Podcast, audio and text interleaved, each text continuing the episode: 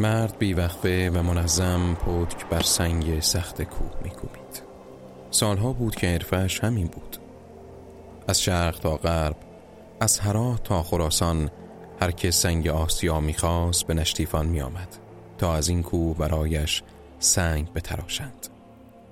آسیابانی که سنگ آسبادش مستحلک می‌شد خبرش می‌کرد و او باید به سنگ کنو می‌رفت و یک ماه در آنجا پتک بر کوه می‌زد تا از دلش سنگ گردی بیرون بکشد و آن سنگ بشود سنگ صبور گندم هایی که مردم به امید آرد نان شبشان و آسیابان تحویل داده بودند.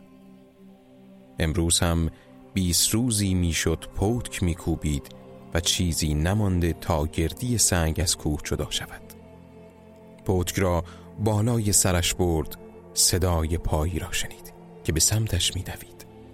سرش را به سمت صدا چرخاند و جوانکی را دید که نفس زنان به او نزدیک شده و بریده بریده حرفی را تکرار می کند بار اول مرد متوجه نشد که جوانک چه می‌گوید. ولی پس از آن که کلمات را در ذهنش حلاجی کرد پدکش بر سنگ فرود آمد. اما نه با قدرتی که همیشه فرود می آمد دستش از دستش رها شد و بدون اینکه خود بخواهد بر زمین نشست. جوان خبر از آمدن برق به روستا داشت و این برای مرد یعنی دیگر نیازی نیست سنگی بر سنگ دیگر ساییده شود تا گندمی تبدیل به آرد شود. یعنی دیگر کسی از اون نمی‌خواهد به سنگ کنو برود.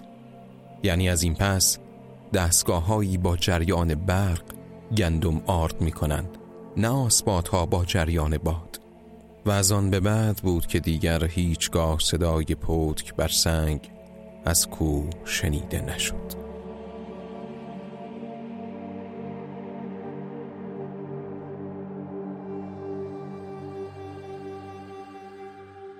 اپیزود یازدهم قصه آسبات ها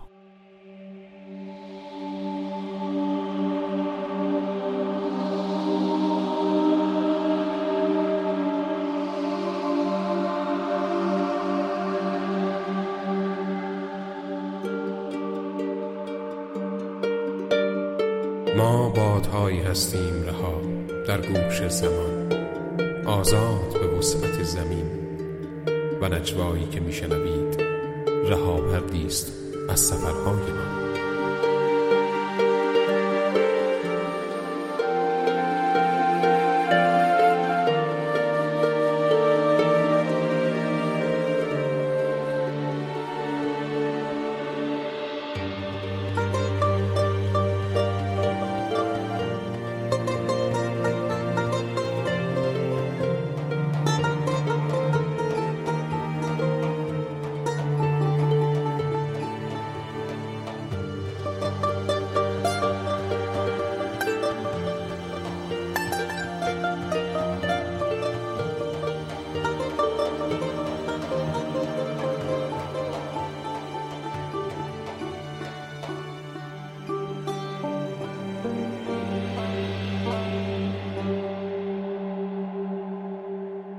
سلام.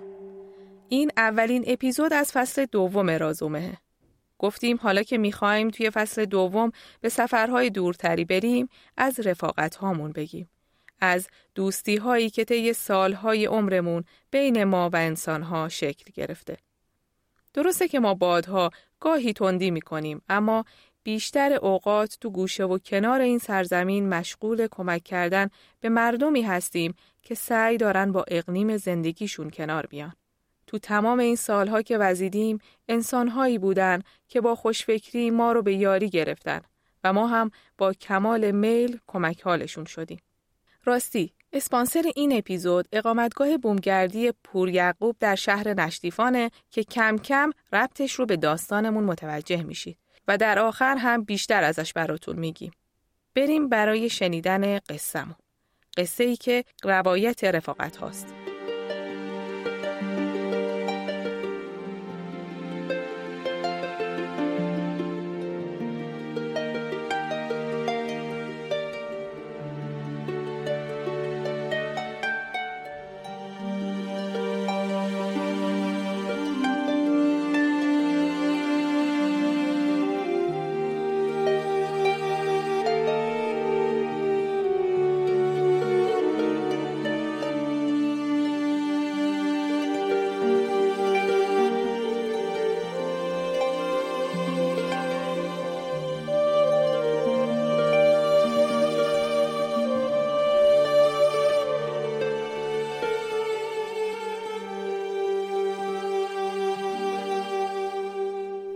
به حال چیزی از زادگاه و نسبم بهتون گفته بودم؟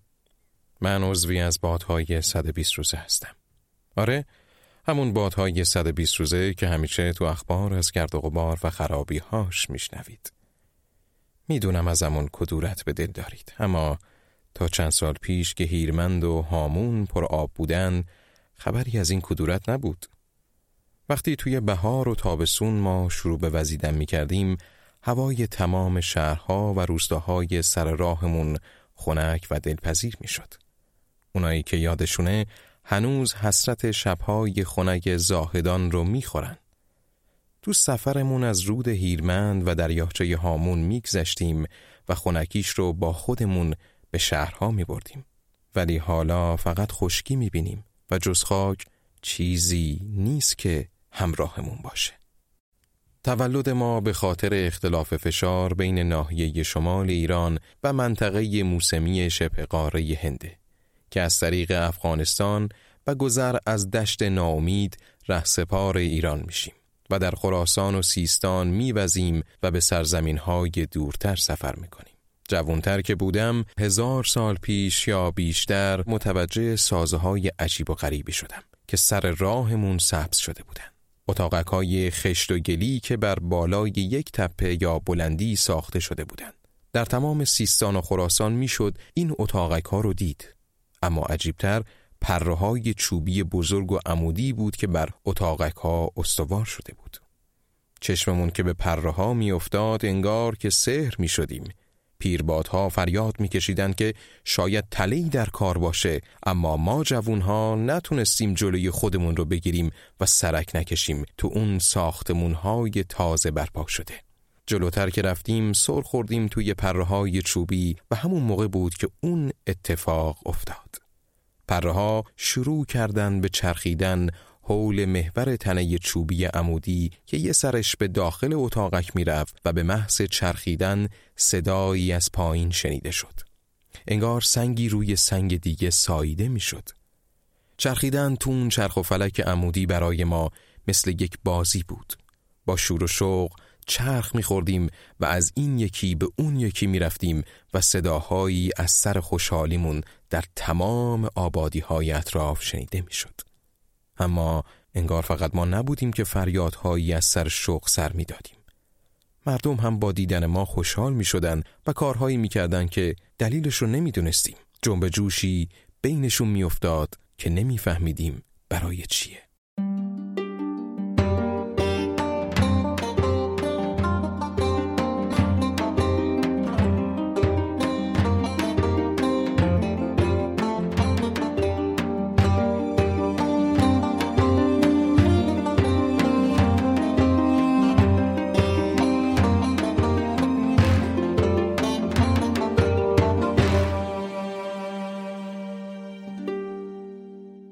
به مرور فهمیدیم اون سازه ها به چه کار میان. آسبات ها با قامتی و سوار شگرد هوشمندانه مردم این سرزمین کم آبه برای به یاری طلبیدن بادها تا بدون نگرانی بابت سوخ گندمهاشون رو آرد کنن.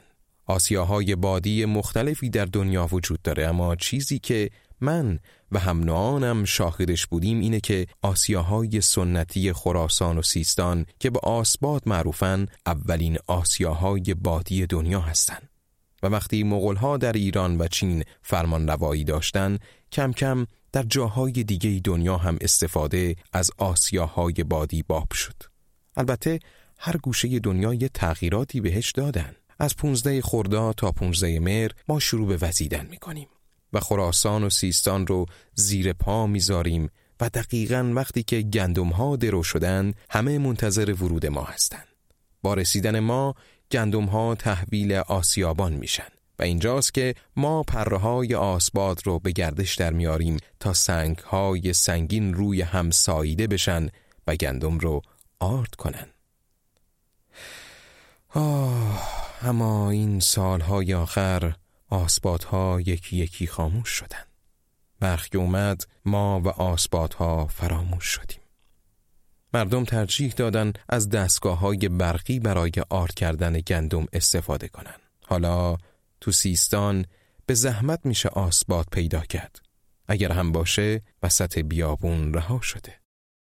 ولی من سالهاست در خراسان با پیرمرد آسیابانی وعده دارم. وعده ای که هر سال باید سر وقت بهش برسم به خراسان می‌رسم در نشتیفان ردیف آسبادها من رو به یاد روزهای جوونی میندازه روزگاری که با دوستانم از سر شو خودمون رو در چرخ گردون آسبادها رها می کردیم و از شنیدن صدای ساییدن سنگ ها به وجد می اومدیم.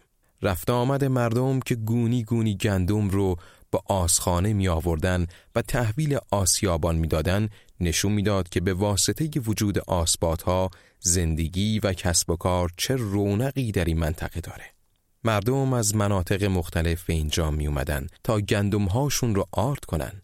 ساربان ها با شطور آرد رو به شهرهای اطراف می بردن و به جاش اجناس دیگه می آوردن. حالا تک توک آسبادی هست که بتونم در پرخانهش به رقص در بیام. ولی یکی هست که پیرمرد آسیابانش هنوز و هر سال منتظرم میشینه.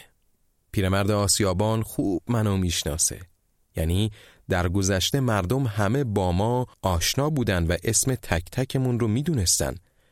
مثلا تو نشتیفان من رو سیاهکو صدا می‌زنن. یا می‌دونستن فرح از افغانستان میوزه و باد نیشابور چه وقت سر و کلش پیدا میشه؟ ولی تو این روزگار آشنای کمی تو این دیار پیدا می‌کنیم. من به شوق دیدن پیرمرد آسیابان هر سال به نشتیفان میوزم و آسیابان هم دلگرم به دیدن منه.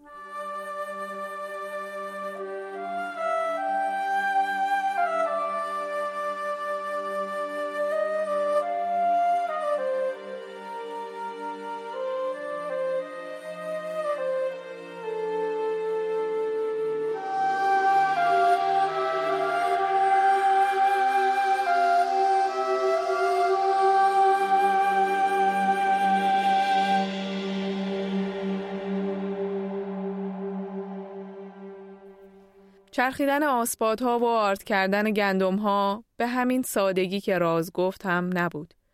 برای ساخته یه آسپاد چندین نفر باید تلاش می‌کردن.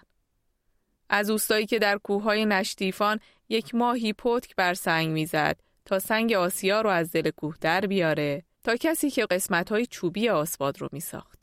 ساخت آسپادها با مواد و مساله بومی بود. که از خود منطقه به دست می اومد بدون اینکه به محیط سیست آسیب بزنه. و بعدش هم به محیط برمیگشت. برای ساخت اتاقک آسخانه از خاک و گل همونجا استفاده می‌کردن. سنگازها سنگهای یه تکهی بودن که از کوه سینو یکی از کوههای اطراف نشتیفان می اومد و چوب مورد نیاز هم از درختهای کاج منطقه بود که به صورت پایدار استفاده می شد. و اینطور بود که به غیر از آسیابان و ساربان نجار و سنگکن و حتی آهنگر هم در کنار چرخیدن آسبات زندگیشون میچرخید. توی نشدیفان وقتی سنگی از کوه کنده می‌شد و سیغل می‌خورد برای آوردنش از کوه همه مردم جمع می‌شدن خونه ریش سفید روستا تا تصمیم بگیرن چطور یه سنگ 900 کیلویی رو از کوه به پای آسبات ها بیارن. دست جمعی به سمت کوه می‌رفتن و سنگی که کارش تموم شده بود رو به شکل عمودی نگه می داشتن. و ستونی از جنس چوب کاج رو از سوراخ وسطش عبور می‌دادن و دو سر تناب رو محکم به دو سر چوب میبستن و تناب رو به یوق گاو یا اولاغ وصل می‌کردن. با گفتن ذکر و ساز و آواز و رقص محلی تا پای آسپادها می اومدن و اونجا با قربونی کردن یه گوسفند سنگ رو از روی خونش عبور می‌دادن و با نظر و پخش کردن غذا بین مردم مراسم تموم می شد.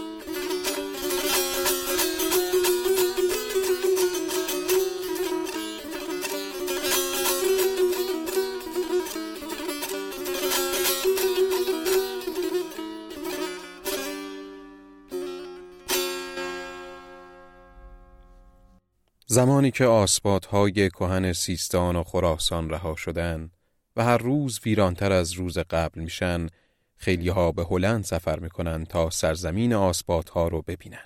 زمانی که همه نگران تموم شدن سوخهای بدون بازگشت هستن فراموش شده که روزگاری مردمی زندگی می‌کردن که در رفاقت با طبیعت پاکترین انرژی رو به همراهی گرفته بودند. هر کدوم این آسبات ها نمونه نبوغ نیاکان شماست که برای جواب دادن به نیاز اولیشون که تهیه نام بوده به خرج دادن. آسبات ها فناوری بومی که بدون آسیب زدن به طبیعت زندگی رو برای انسان ها راحت می کرد. داستان این رفاقت قدیمی همچنان با تلاش بعضی از آدم ها ادامه داره. یکیشون هومن بزماراه راهنمای گردشگری که سالهاست برای معرفی و احیای آسبات ها تلاش می‌کنه. بعدها عروسی خودش رو به شکل سنتی و در کنار آسبات ها برگزار کرد و برای تولید این اپیزود هم خیلی به کمک کرد. اگر می‌خواید بیشتر با خودش و آسبات ها آشنا بشید، پیج اینستاگرامش رو براتون در توضیحات می‌ذارم. اما برسیم به اسپانسر این اپیزود. اقامتگاه بومگردی پور یعقوب اولین اقامتگاه شهرستان خاف که از سال 95 تو خونه پدری آقای پور یعقوب و دقیقاً روبروی آسبات ها افتتاح شده. فکر کنید صبح بعد از یک اقامت راحت و خوب از در اقامتگاه بیاید بیرون و چشمتون به ردیف آسبات ها یا مثلا یه غروب برید روی بوم اقامتگاه و تو کافش یه فنجون چای بخورید و غروب خورشید رو با منظره آسبات ها تماشا کنید. اگر علاقه داشتید که برای دیدن آسبات ها به نشتیفان سفر کنید، حتما به آقای پور یعقوب پیام بدید. اطلاعاتشون رو توی توضیحات می‌ذارم. این اپیزود اول از فصل دوم رازومه بود که شنیدید که من و رازیه روایت کردیم. تیتراژ و موسیقی این فصل هم ساخته مهدی از پادکست آهنگسازه.